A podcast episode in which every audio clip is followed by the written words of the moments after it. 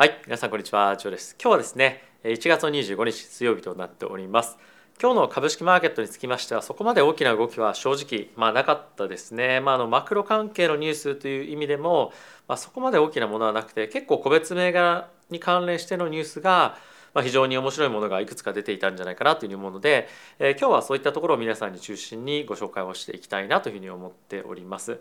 まあ、あとはですね、えー、今日ちょっと僕が気になっているのは、まあ、ドルインデックスが、まあ、どんどんどんどん下落方向に向かっていって、えー、金利もですね順調に下がっていってるんですよね。で、えー、本当にこの傾向がまあ続くと見ていいかどうかっていうのを、えー、今週そしてまあ来週の経済指標 FOMC あたりで見ていくんですけれどもおそらく今の経済指標ですとか、まあ、あとは FED のコメントっていうのは、まあ、そこまでそんなにあの正直インパクトがもしかするとまあなくてやっぱり年末に向けてえ株式マーケットについては、ま金利が下がっていく方向で、え今見ているというような、ま状況になっていくんじゃないかなというふうに思うんですよね。まあ、そうなってくると、ま、結構株価への、まインパクトっていうのは、えポジティブに推移していく可能性が、ま結構高いと。でその中で、まあ、以前も申し上げた通り、まあ、前回の動画ですかね、えー、非常に重要なのが、まあ、ドルが今どんどんどんどん下がっていってるということは、えー、ドルでの運用っていうのをあまり人々は好まないつまり、えー、アメリカ株よりもヨーロッパですとかそれ以外の国で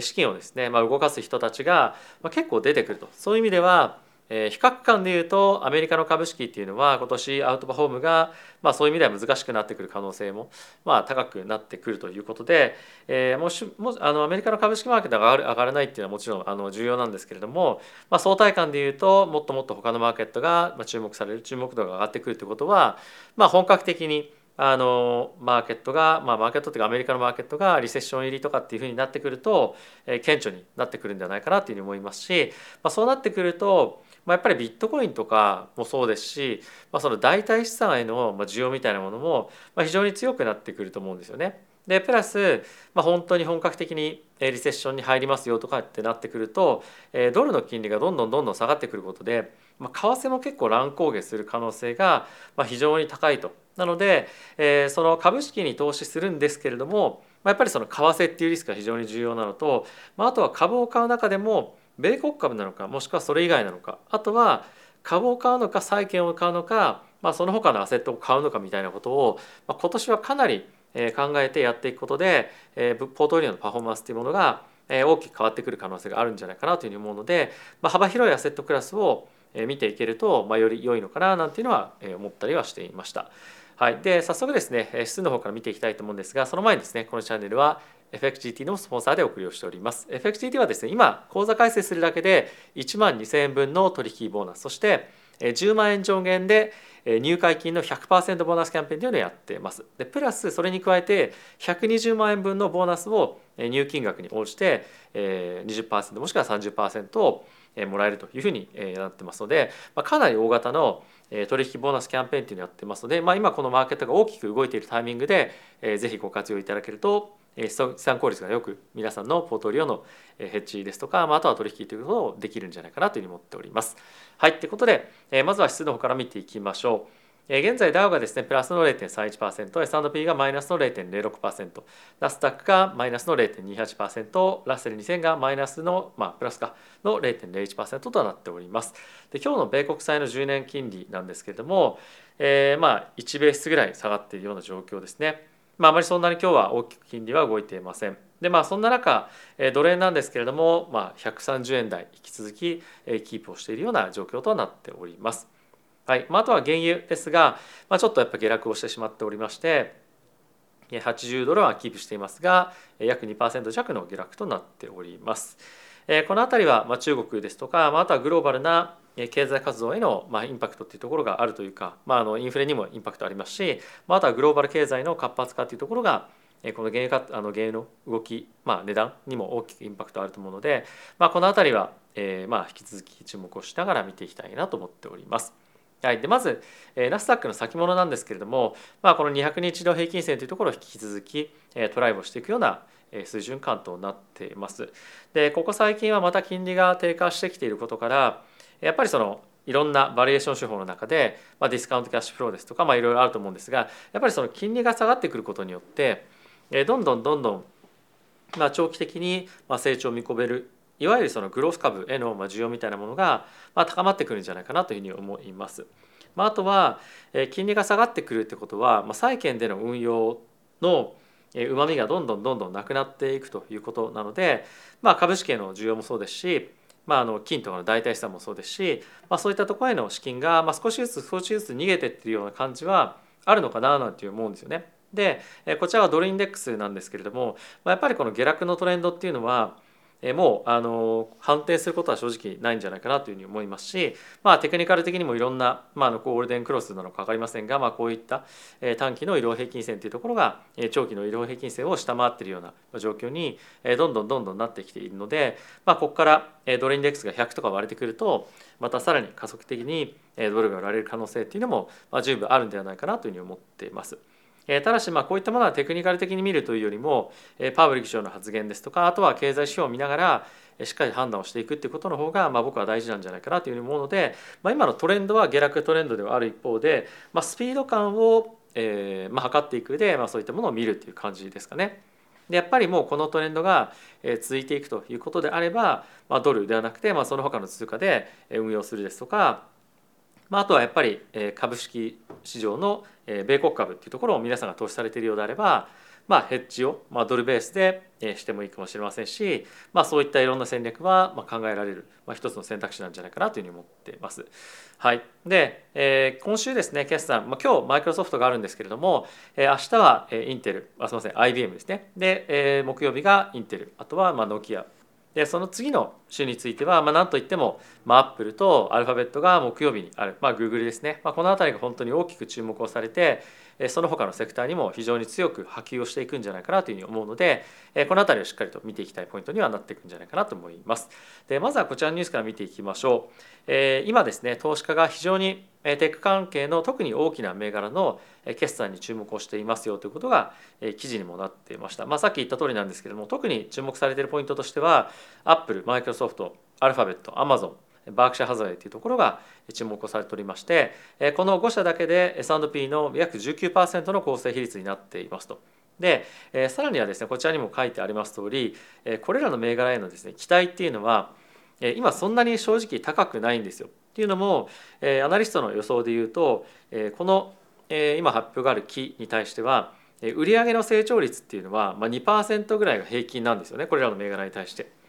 はい、で利益っていう観点からすると、まあ、なんと26%も減速する下落するでしょうというふうに言われているので、まあ、徐々に徐々に、まあ、期待値みたいなところは決算という意味では、まあ、下がってきているというのは実際に出てきていますと。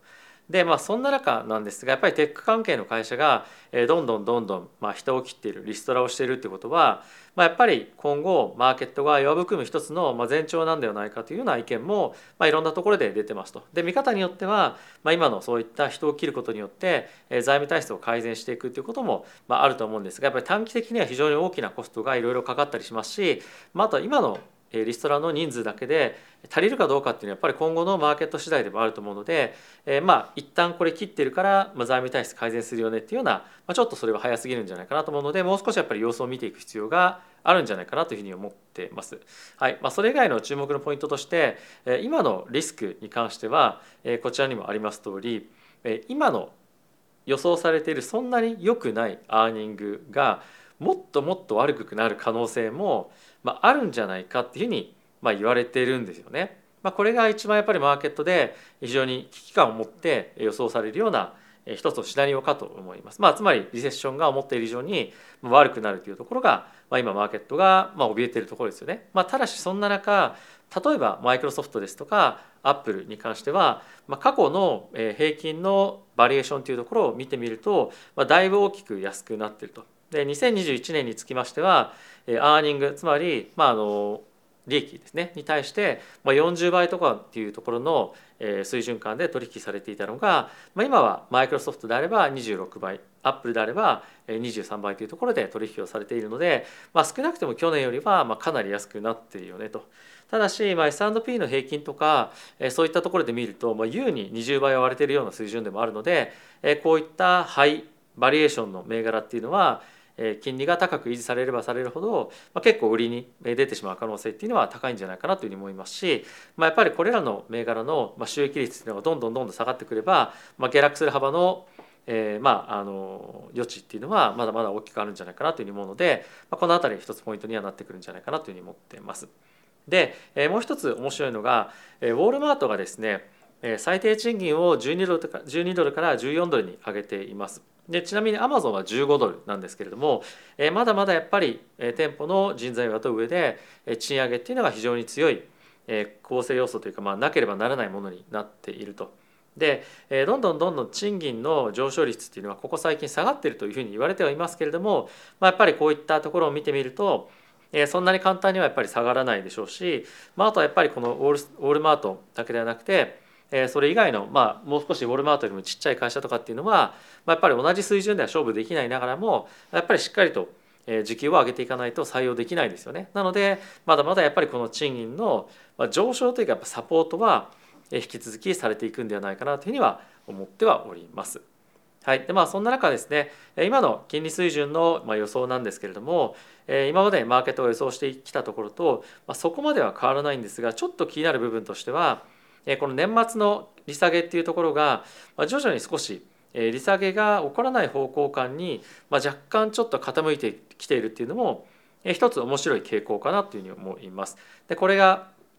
4.75%から5%の、えー、折り込みで32.8%ただし4.5%から4.75っていうところは33.7%なのでかなり拮抗してますよね。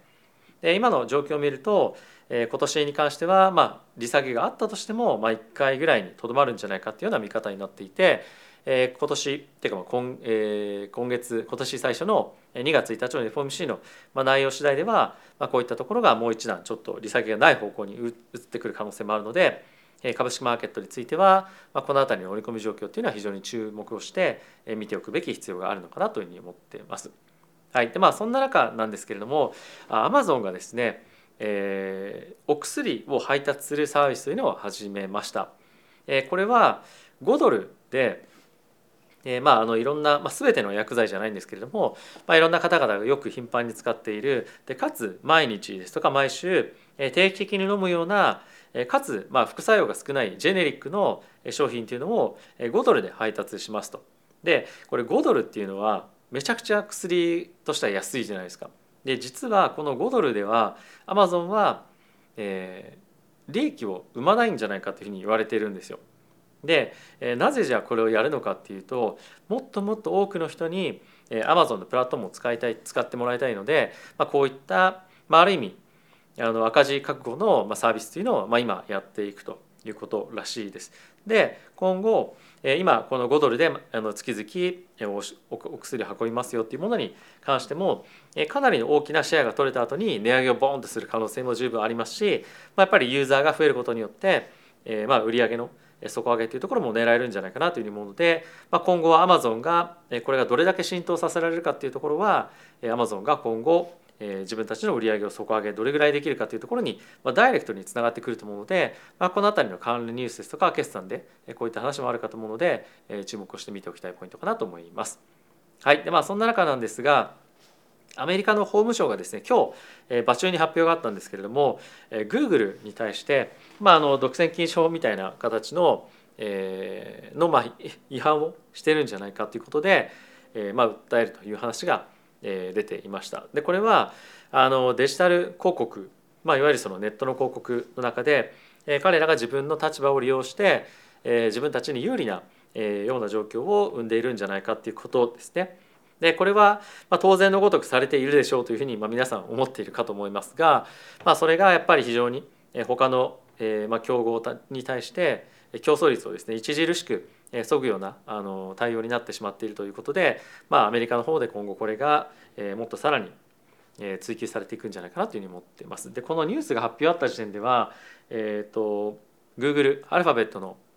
株価っていうのは1.1%ぐらいのマイナスだったんですけれども、まあ、今このタイミングでは2.2%ぐらいの下落になっているので、まあ、こういったところの悪影響っていうのも、まあ、一部受けてるんではないかなというふうに思いますし、まあ、やっぱり Google がどんどんどんどんこういった基礎で厳しいポジションに追いやられていくとすれば、まあ、その他のやっぱり広告ベースで大きな収益を上げている他の会社についても、まあ、結構上値が重くなってくるような展開になる可能性が高いので、まあ、全体としてビッグテック銘柄の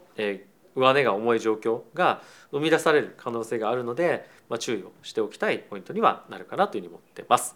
はいということで皆さんいかがでしたでしょうか？えー、今週は木曜日金曜日まではそんなに重要な経済指標が出ない出ないのでそんなに大きな動きはないと思うんですけれども逆に木金来週明けというところで結構重要なニュースそして FOMC が出てくるので何かしら動ける準備もしくはリスクの調整みたいなものはしておいた方がいいのかなっては思ってはおります。はいもう本当何度も言うんですけれどもやっぱりあの今は急いで動くタイミングでは正直ないと思うんですよね。でかといってマーケットでまリスクを全然取らないっていうのもまどうかなっていうふうに思う人はやっぱりドルコスト平均法のような形でしっかりとポジションを積み上げていくということを定期的にやる必要もまあ出てくるかなというふうに思います。で人によっては不動産持ってたり債券持ってたり仮想通貨持ってたりとか株持ってたりコモディティ持ってたりとかいろいろとあると思うんですけれども、まあ、僕はそういったところのバランスを考えて、まあ、株式投資への割合っていうのは、まあ、そこまで今年はもしかすると大きくないかもしれないですね。で今自分の資産運用の中でやっぱりその定期的な収入が入ってくるような、まあ、債券とかそういった性質のものっていうのが、まあ、結構多いと、まあ、例えばその仮想通貨のステーキングっていうところもそうなんですけれども、まあ、それをやっていくだけで3%からまあ大体 4%5% とかっていうところのイールドを稼げるので、まあ、そこまで無理をして積極的なリスクテイクをしていくようなまあ相場では僕はあまりないんじゃないかなというふうに思うんですね。でもちろん徐々に徐々に安くなってきたところで、まあ、いろんな面白い銘柄を買うっていうのも一つありだと思うんですが、まあ、今のこのビッグテックですら非常にえ状況がまあ芳しくないでかつ、え、マイクロソフトだったと思うんですけれども、まあ、クラウドの事業に関しても、えー、今年そして来年はもっと悪化するっていうふうに今予測されているわけなんですよね。でそんな中で、まあ、やっぱりどこで底打ちを企業の収益がするかっていうのはまだ目処が立っていない中で、まあ、なかなかその積極的な買いっていうのは、まあ、入れづらいなというふうには思っているので、まあ、時間をかけてあの買い込むというか、まあ、ポジションを作っていくっていうのは、まあ、一つ個人投資家が取れる戦略のうちで一ついいものなんじゃないかなというふうに思ってます。でやっぱりヘッジファンドについては毎年毎年パフォーマンス上げなければいけないので長期での資産運用っていうのはものすごくしづらいんですよね。逆に個人に関してはそういった時間軸っていうところ関係ないので、まあ、ある程度自分の中でこれは割安だなもしくはその収益っていう観点から見てバリエーションからも見てやっぱり安いので、えまあ1年2年ないしはま今後継続的に買って積み上げていくので、まあ、あまりその今から例えば半年とか今年いっぱいの株価っていうよりも、まあ、もっともっと成長性や、まあ、あとは、え、まあその財務基盤のあのまあ盤石性とかまあとは銘柄によってはまあ高配当そういったものに投資するっていうのもありなんじゃないかなというもので、まあ、やっぱりそれぞれのリスクテイクの方向性ですとかまあとは取れるリスクの許容度そういったところを考えながらリスクを取って投資継続していただければなと思ってます。はいということで皆さん今日も動画ご視聴ありがとうございました。また次回の動画でお会いしましょう。